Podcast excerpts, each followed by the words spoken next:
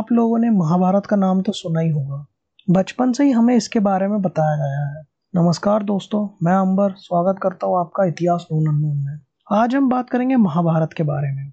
माना जाता है कि ऋषि व्यास ने उत्तराखंड के एक गुफा में इसे बताया था।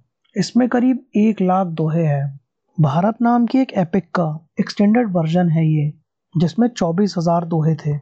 इसे 400 बीसी का माना जाता है। इसमें कौरव और पांडव के बीच का युद्ध बताया गया है।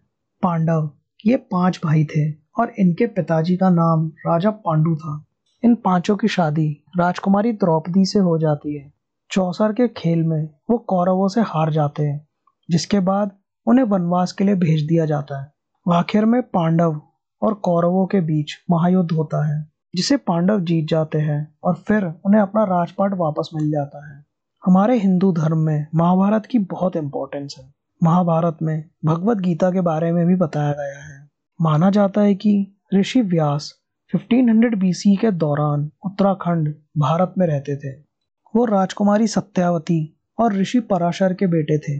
कहा जाता है कि एक गुफा में उन्होंने महाभारत भगवान गणेश जी को सुनाई थी और भगवान गणेश जी ने उसे लिखा था। महाभारत के अर्लीस्ट वर्जन की मनुस्क्रिप्ट सूखे ताड़ के पत्तों पर लिखी गई थी।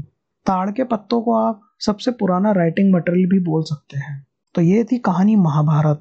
जानिए और भी ऐसी कई प्राचीन बातों के बारे में आने वाले एपिसोड्स में। तब तक के लिए जुड़े रहिए इतिहास नोन अननोन के साथ। ये पॉडकास्ट आप मराठी में भी सुन सकते हैं। इतिहास नोन अननोन मराठी।